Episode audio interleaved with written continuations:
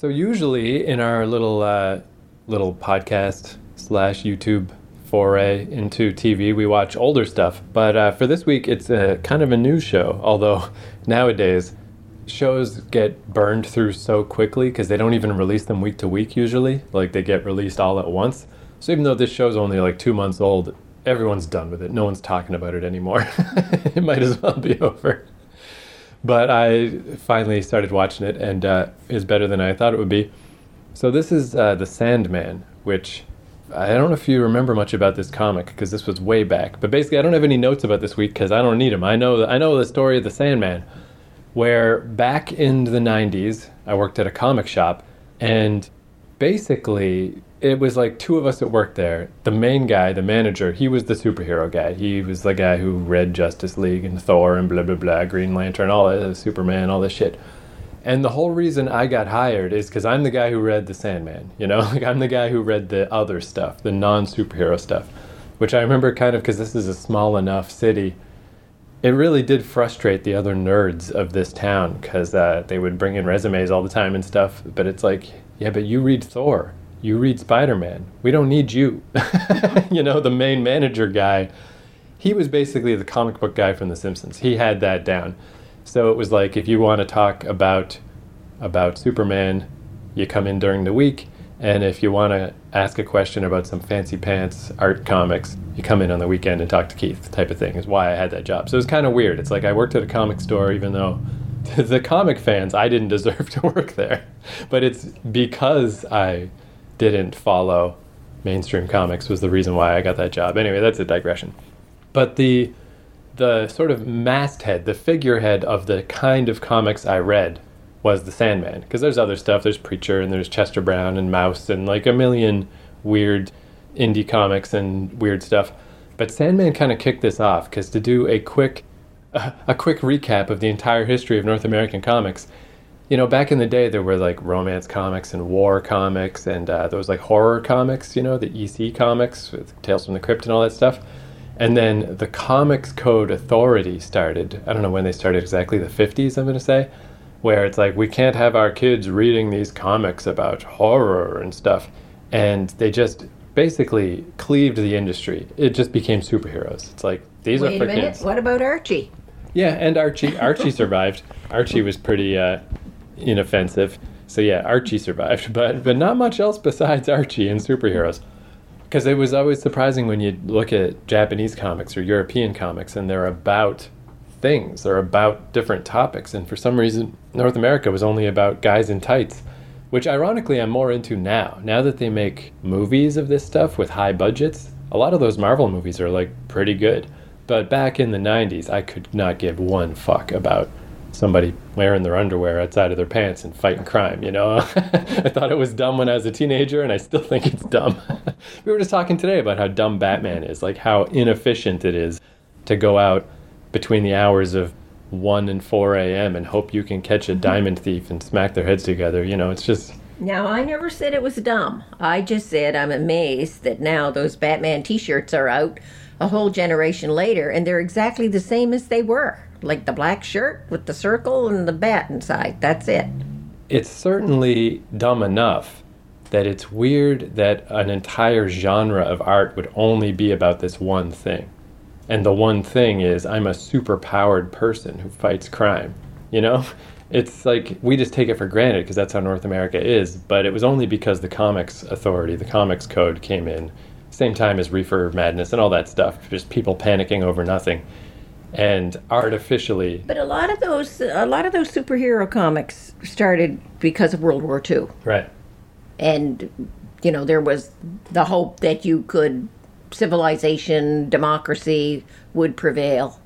Yeah, a whole lot of those when you think about it. Superman, uh, Batman, probably a little later, but a bunch of them. They're all set in Captain America. All those. They're all set in the World War II and what people were facing. So yeah, I can see why a bunch of people would buy into that comic book genre because, hey, they were successful. They were heroes.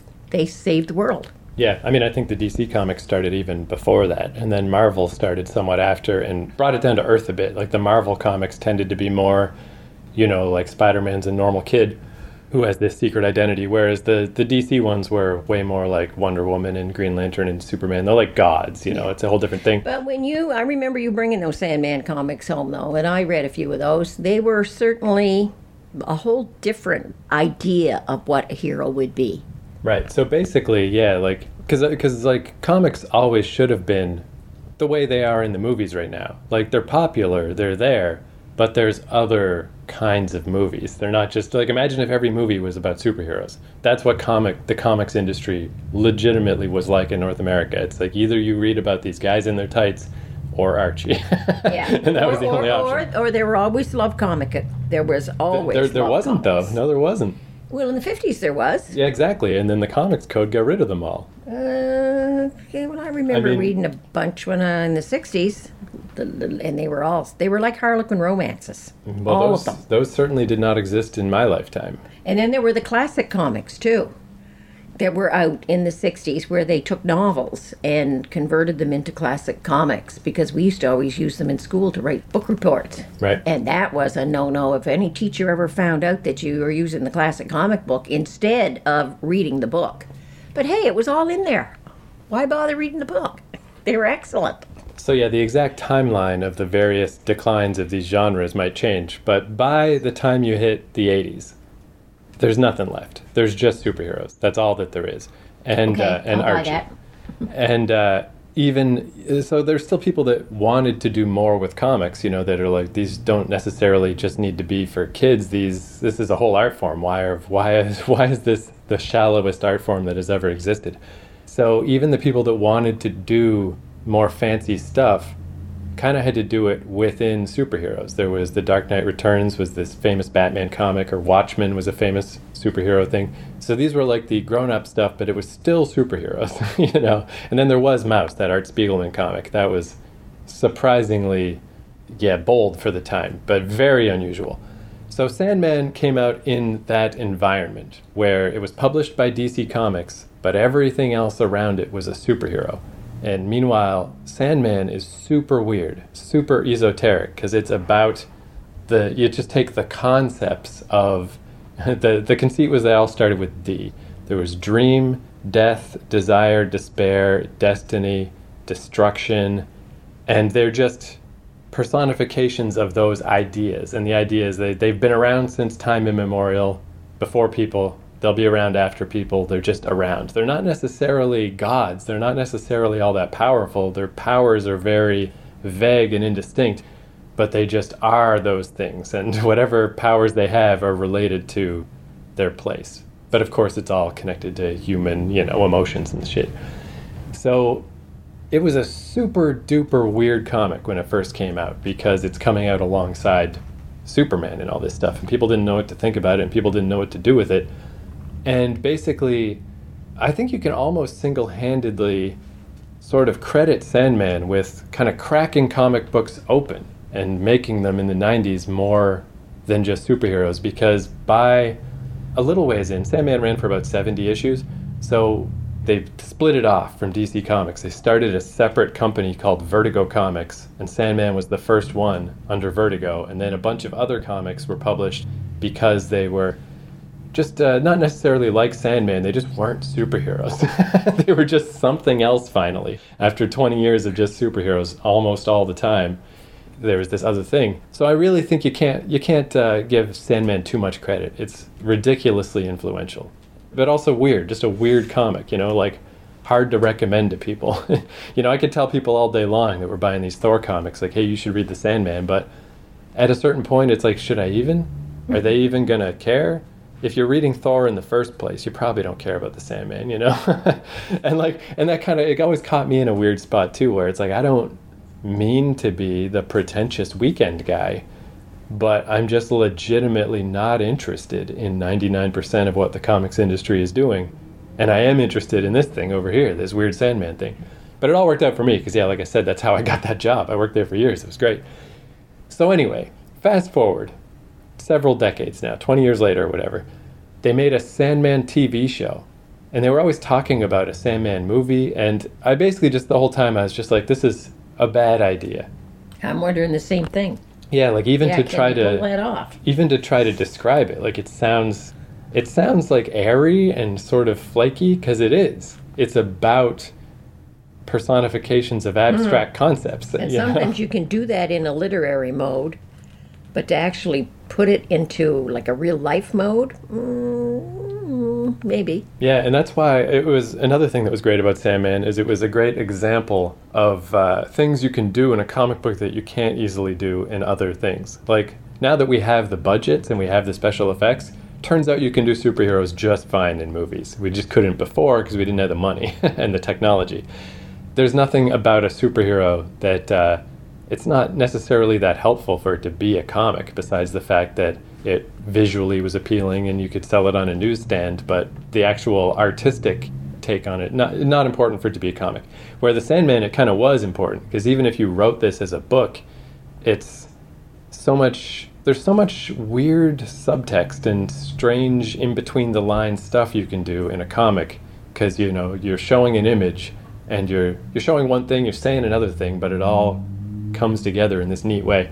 Yeah, basically, I always just rejected out of hand the idea of a Sandman movie. It's like I hope they don't even try because why? What are you gonna do?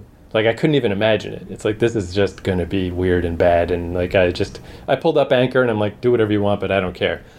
So finally, after all these years, Netflix did make a Sandman show, and I had the same attitude. I'm like, you know what? I, I ain't for it, I ain't again it. I just don't care. I'm just not even, I just can't imagine how this could be worth my time, so I just ignored it. And then my friend Brad, who I've known forever and is also into comic books, he told me he watched it. He didn't like give it the full two thumbs up, but he's like, yeah, you know, it was good enough that I, I didn't stop. I watched the whole thing. So I filed that away. I'm like, all right, that's not a, a ringing enough endorsement for me to run right out and, but it's good to hear, at least it's not terrible. And then I just kept hearing about it from different places. Just a little, some guy would mention it here, some guy would mention it there. A lot of times people who never read the comic, they'd never heard of Sandman, but they didn't hate it. They're like, hey, this is kind of neat. So finally, I was like, all right, you know, that's enough. Um, I've heard enough not terrible things about this. And I, I am kind of curious because it's just what a weird thing to do. So let me check this out. And the first four or five episodes, they were okay. They were pretty good, a little better than I thought they'd be, but nothing special. But then I thought back to the comic and I was like, you know, the comic also started off not that great because it was trying to straddle this line. It was like partially a superhero thing, partially a not superhero thing. It wasn't till later that it got its own imprint and got to just be a non superhero comic that it became really good. So uh, basically, the show turned a corner the same time that the comic did, which was the introduction of his sister Death. Instead of it just being about the Sandman or uh, Dream, they introduced the sister Death, and that's the first of. They start introducing all the siblings after that. But it's noticeably better in the comic as soon as she shows up. And the same exact thing happened in the show. I was just kind of surprised because I was like, yeah, you know, I'll watch this. It's not the worst. And then all of a sudden, this one episode hit that I'm like, wait a fucking second that was good. like that one was actually good. And it kind of ties into what we've been doing lately. Sorry, I'm just rambling on like this, but uh, how the last month we've been watching those old anthology shows, you know, the uh, One Step Beyond, The Twilight Zone, and The Outer Limits. And in a way, this episode of The Sandman that suddenly was good, it's kind of like that because they just took two issues of the comic and made a show out of it. So there's like two stories in this one episode. So it's similar in that way. It's like two little weird stories. They're not about anything larger, they're not about any big overall plot. It's just two weird little stories about a guy who is the ageless, endless embodiment of the concept of dreaming. you know? And uh, so I was like, yeah, let's just watch that one because it was good. It was actually not terrible and just again to shake things up a little. We never do new shows, so like, hey, why not? Sure. Let's see what they did with the Sandman. So I guess the only thing uh, you need to know up to this point is again, like I was saying, these characters aren't gods. Their powers are very. It's hard to say if they're, in some ways they're they're you know they're ageless and eternal, but in some ways they're not that strong. So what has happened up to this point is that these guys were trying to uh, summon death because they wanted to bring their dead kids. Their kids died in the war. It's these old guys get some magic books and they want to summon death to bring their kids back, but they fuck up the spell and instead of death they get dream. and then they don't know what to do with him, so they just leave him in a magical container in their basement for a hundred years. So, so at this point, Dream has been trapped for a hundred years, and he's escaped from those guys. So now it's the modern day. He's been just out of action for a hundred years, and uh, now he's he's And he's on the loose. yeah, so now he's well, he's just trying to kind of get his his realm is called the dreaming, which is you know where we go each night when we dream. It's kind of fallen apart because he's been gone for hundred years. So he's just kind of trying to get his shit back together, and that's and then within that context, these two little weird stories happen. Okay. Uh, so oh, yeah, and also for anyone who wants to watch along at home, the show's on Netflix, and this is just got to double check, but I believe it's episode six.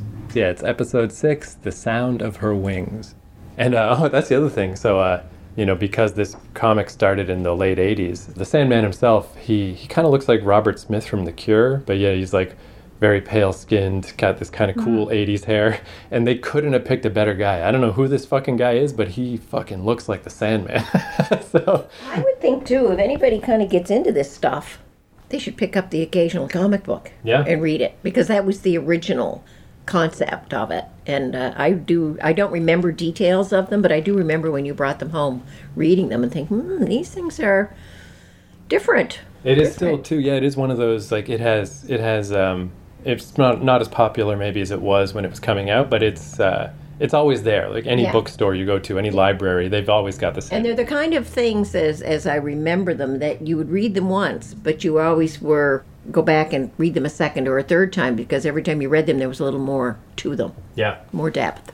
And they're, yeah, they're just neat too. I mean, it's like I don't know that I could write a big. I even actually bought once. There was a big hardcover they put out called the Annotated Sandman, where one page was the comic and the other page was all of the notes, the footnotes about it. But I actually found that kind of boring because it really does dive into like this is a reference to Calliope from blah blah blah. It's kind of better to not get Yeah, that to deep. not know that. Yeah, just let it kind of wash over you because it does ties into a lot of weird stuff and and uh, Neil Gaiman is still going to this day. He writes tons of stuff, and I believe he uh, co-wrote this show, which probably helps explain why it didn't turn out so bad. Still, it's weird. It, despite how much I like this one episode, I still feel like this was a weird thing to do. I mean, it's a brave thing to do. If somebody asked me if I wanted to make a Sandman TV show, I'd be like, "Are you crazy? How do you even do that?" But all things considered, it could have been a lot worse. And like I said, this one episode, I can give this, at least this one, double thumbs up. It's really cool. So, all right, let's watch it.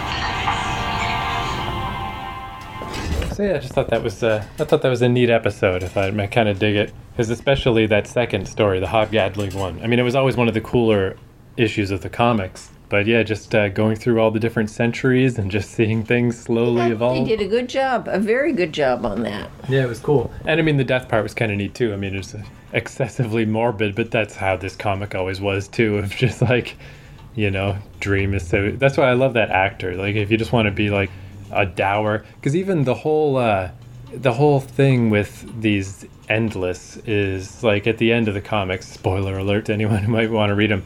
But this version of Dream does die and gets replaced with a different one because he's just this hard-headed weirdo who refuses to change. so I mean, this actor really gets that across well. That Yeah, he's dour, he's dark, he's handsome. He's got that weird British face, though, right? Where it's Yeah. like wide. Yeah. but he's one of those characters that uh, you immediately like him, but he is definitely he's like a tragic character. Right. Well, that's one thing I found a little weird because they've they've time shifted this ahead a little, so it is you know like that guy who died at the start and saying like I just got to give my wife the code to my phone.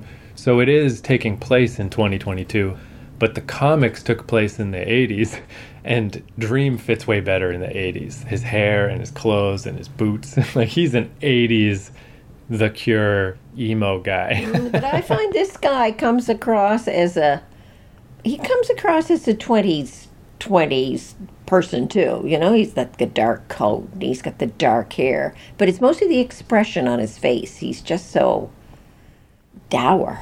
I love too just those little moments where like there's a part where he's walking just through one of those little narrow European little alleys that's got places on either side. And like an old guy comes out of a building and Dream tries to smile at him, just like, hey, maybe I can get along with the humans, but the guy is just creeped out by him.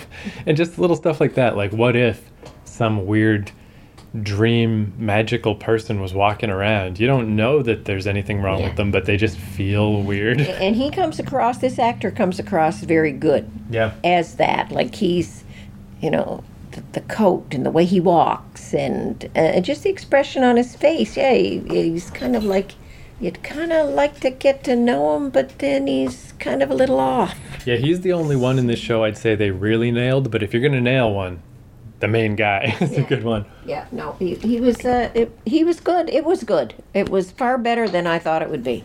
Yeah, and that's where that's where like I was saying how back in like the 90s and the 2000s when they would talk about these ideas for a Sandman movie and I was glad they never made one.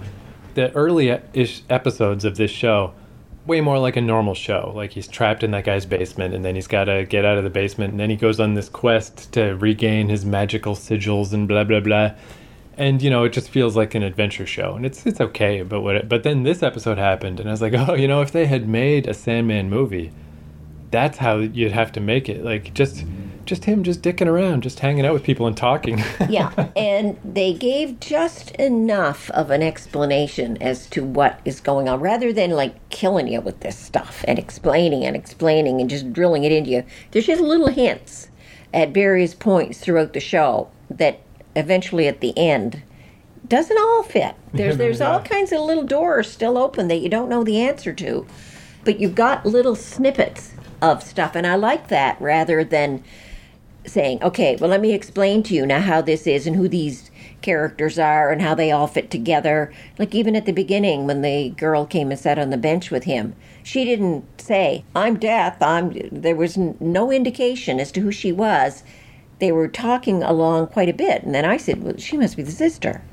And yeah, and I guess you said yes, and then later uh, a ball, a a soccer ball gets thrown, and she catches it, and and they and the human says, "Your friend," and she says, "No, he's my brother."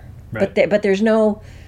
I've got to explain to you who I am, audience. I have to just lay it all out for you. There was none of that. It was all innuendo, and you just had to listen to pick up little clues as to what was going on, and that that makes a very successful show. And it is kind of neat too, because that is basically how the comic was too, of just uh, yeah, like a slow reveal. I remember it was a whole big thing of one of he mentions it in this. Uh, have you heard from the prodigal? Because they have this one sibling who took off, which makes it even more strange.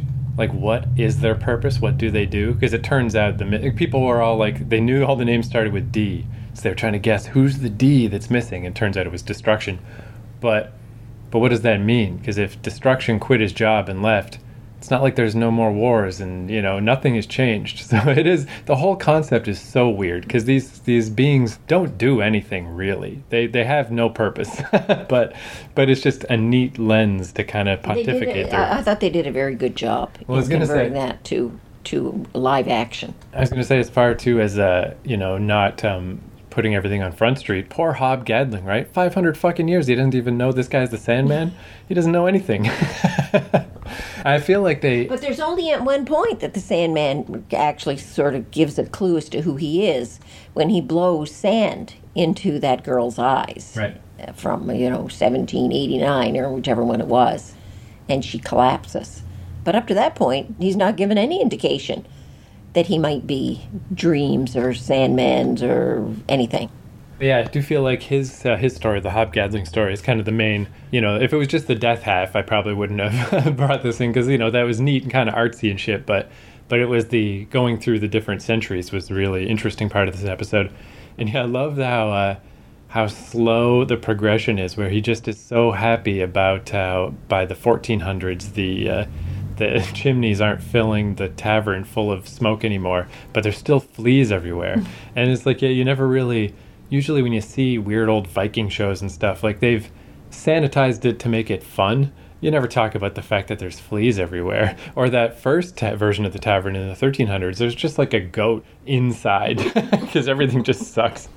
And it's just, yeah, so neat how everything just sucks and sucks and sucks and sucks. yeah. And then it's finally getting a little better. And then all of a sudden it's modern day. Yeah, and, it progresses. It seems to progress very slowly. Like they've got the candles, and then they've got uh, maybe the whale lamps, and they talk about slavery, and then all of a sudden, yeah, it's like 1889, and things have really started to change. And then it's like 1989, and man, big change, which is true. 20th century. I mean, they they did that. They- We had they went from horses and carriages and people walking everywhere and walking around with candles to electric lights, indoor plumbing, planes, cars, trains. It it was an amazing change about. Yeah. Huge buildings, uh, concrete buildings. Uh, yeah, so it was uh, it was good, very good. I like too. I like that character, the Hobgoblin character, because he's uh, he's so definitely not special. You know, like he's not any kind of a moral, upstanding person. He's just a dude, and uh, you know, he spends the first literal little two hundred years just eating and drinking and fucking. Yeah. and then then he becomes And a he goes through phases in his life, though. right. where he there's at one point there he's obviously got a lot of money he's got the brocade suit on and um, he's got money and then the next hundred years he's down and out and he's he's lost everything he's a real deadbeat again and then you know he moves on another hundred years and things seem to be looking up for him a little bit in But then he's yeah so bad that he's a slaver at one point. Yeah. But what I like is even though this guy where he made his money Right. But I like that even though this guy is not at all an upstanding person or whatever, but what he's got that Dream does not have, Dream is just eternally dour and just what is my purpose, what is my point, blah, blah, blah. Where this guy, even at that point where every second of 80 years sucked shit and he had nothing and he's like, everybody's died that he Every- knows and lo, he's just down and out and he has nothing left but even to the point that he's like starving but he won't die. That's how, like, it's, But it's I'm not worse. done. I got. He's got hope. Yeah. yeah, like I like that it's even it's worse than it physically could even be for us because we would at least starve to death. This guy can't even do that. That's how bad it was for him, and yet he still doesn't want to die. Yeah. but and he has and he has a real upbeat. You know, when they say, "Well, you know, do you want to live for another hundred? Yes, I've got things to do. I've got places to go. He's uh, doesn't matter how bad it got. He's a real upbeat guy. That character. Yeah, and it's kind of cool because, like, in a way, death is similar, where the whole sort of joke with death is like we got this goth Sandman guy, and then when they introduce the sister, here's the goth sister, but she's perky and cheerful. But that's more, uh, it's almost too cute a little bit. That death is this cute goth chick, where I like that Hob, he's a, it's, it's a similar thing of like, we're gonna show you positivity in the face of tragedy, but it's better with him. It's like it feels more meaningful. But I thought the death thing was okay because uh, she just approaches this as it's a job and death is part of life. And that's how she approaches it. Like, nobody is upset or she's not upset. People are obviously upset when their friends die and that. But the, the people that she takes into the afterworld or wherever she takes them, um, you know, she's pleasant. She explains how they're not alone. She's not alone. They do it together. It was kind of it was kind of a nice presentation of death rather than horror and bloodshed and all this all over the place. And it was very subtle too how they did it. Like the soccer player that dies at the end. All we see is she she approaches him and calls his name and then you see his body way off in the distance laying on the field. And you only know that he's there because he has his orange shirt on. Yeah, yeah, it was kind of neat how they how they did the the two. Very subtle, very, very, and and when Well, the the baby's in the crib, Yeah. she just goes in and picks up the baby. Yeah, the There's baby- no whining and crying or whatever with the baby. The baby is just picked up and she walks out. And that's where, yeah, that's where I felt like, uh, yeah, like I can give some points to the people who made the show because they didn't. They cut before the mom comes in and screams at the crib, and I didn't think they would. And see, and see, the baby obviously died of a crib death, Right. which is fairly common, and there's no explanation as to why it happens. It just happens. So they didn't they didn't get into all this. Oh, baby has died and why. And it, so that, I like that about it. There's this subtle subtle messages about how they did it. They just did it, didn't dwell on it. People just moved on. And uh, and that's as far as I've watched. I haven't watched whatever is remaining of this season. But assuming they make more in the future, there's definitely some like high points in the comic that'll eventually they'll get to. Like one of them is that speaking of the hundred years thing, Death does a thing where every hundred years she just becomes a normal person for the day, just just to better understand the lives of people or whatever. So that one is cool. Whenever they eventually get to that, and the only kind of downer is. Uh, there's a really cool one where uh, Lucifer decides he's had enough of running hell and he shuts the whole place down. He's like, "Fuck this! I'm getting out of here." And uh, and the whole kind of notion with hell is that you it, you're only there if you think you should be there. You're only there because you want to flagellate yourself. You know, it's not actually any outside force. And I just remember there's this part where everyone else has left hell. Every demon, everything. One guy is still down there, chained to a rock, being tortured. And Lucifer's like, "Buddy, closing up. You got to leave. And he's just like, But I am the great Gilgamesh. I destroyed villages and the horrible things I've done. And he's like, Man, that was like a thousand years ago. No one even remembers that place. No one could even find it on a map. and it's like such a weird, depressing thing of like, you've been torturing yourself all this time and no one cares. but the downside is, when they get to that episode, the only like the Sandman is the best piece of casting, and everyone else is like acceptable. The only downer is Lucifer in this show. In the comic, he was this really cool debonair dude. They replaced him with some chick from Game of Thrones, so I guess it's kind of well known. And like, I don't mind if they swap genders and change races and do whatever. Like, why not? But they just picked a bad person. It just feels like a different character. So I'm just like, oh, that sucks. When they get to that one story that I really like, instead of the cool version of the devil, it's this fucking shitty Game of Thrones actor. so that's unfortunate.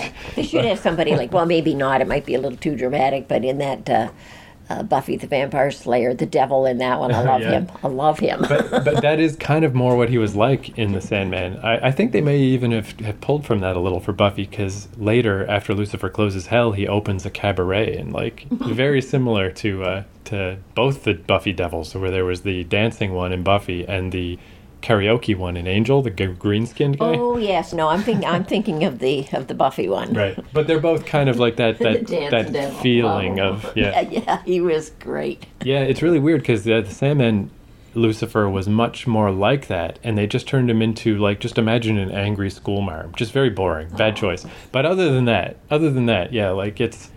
I guess that, that again, like I said, I haven't watched any more. That's the farthest I've gotten, but uh, yeah, it, it's a good sign because this is uh where the show got good, but this is also where the comic got good. So even though the early episodes of the show weren't that great, the early issues of the comic weren't that great either, you know, because it's like just weird stuff of like he his for no particular reason because the rules to the Sandman don't mean anything. His power is in he has a ruby and he has a weird helmet and he has some other thing and he must quest to find them and it's like I guess but does it really need to take five whole episodes? Whereas this one, on the other hand, in that one episode, they packed in all kinds of stuff. So, yeah, so that one was, if for nothing else, who knows how the rest of the Sandman show will turn out. Just that one, I'm like, oh, all right. I guess I am glad they did this because that turned out all right. Yes, it did. I, I, I, as I said, pleasantly surprised.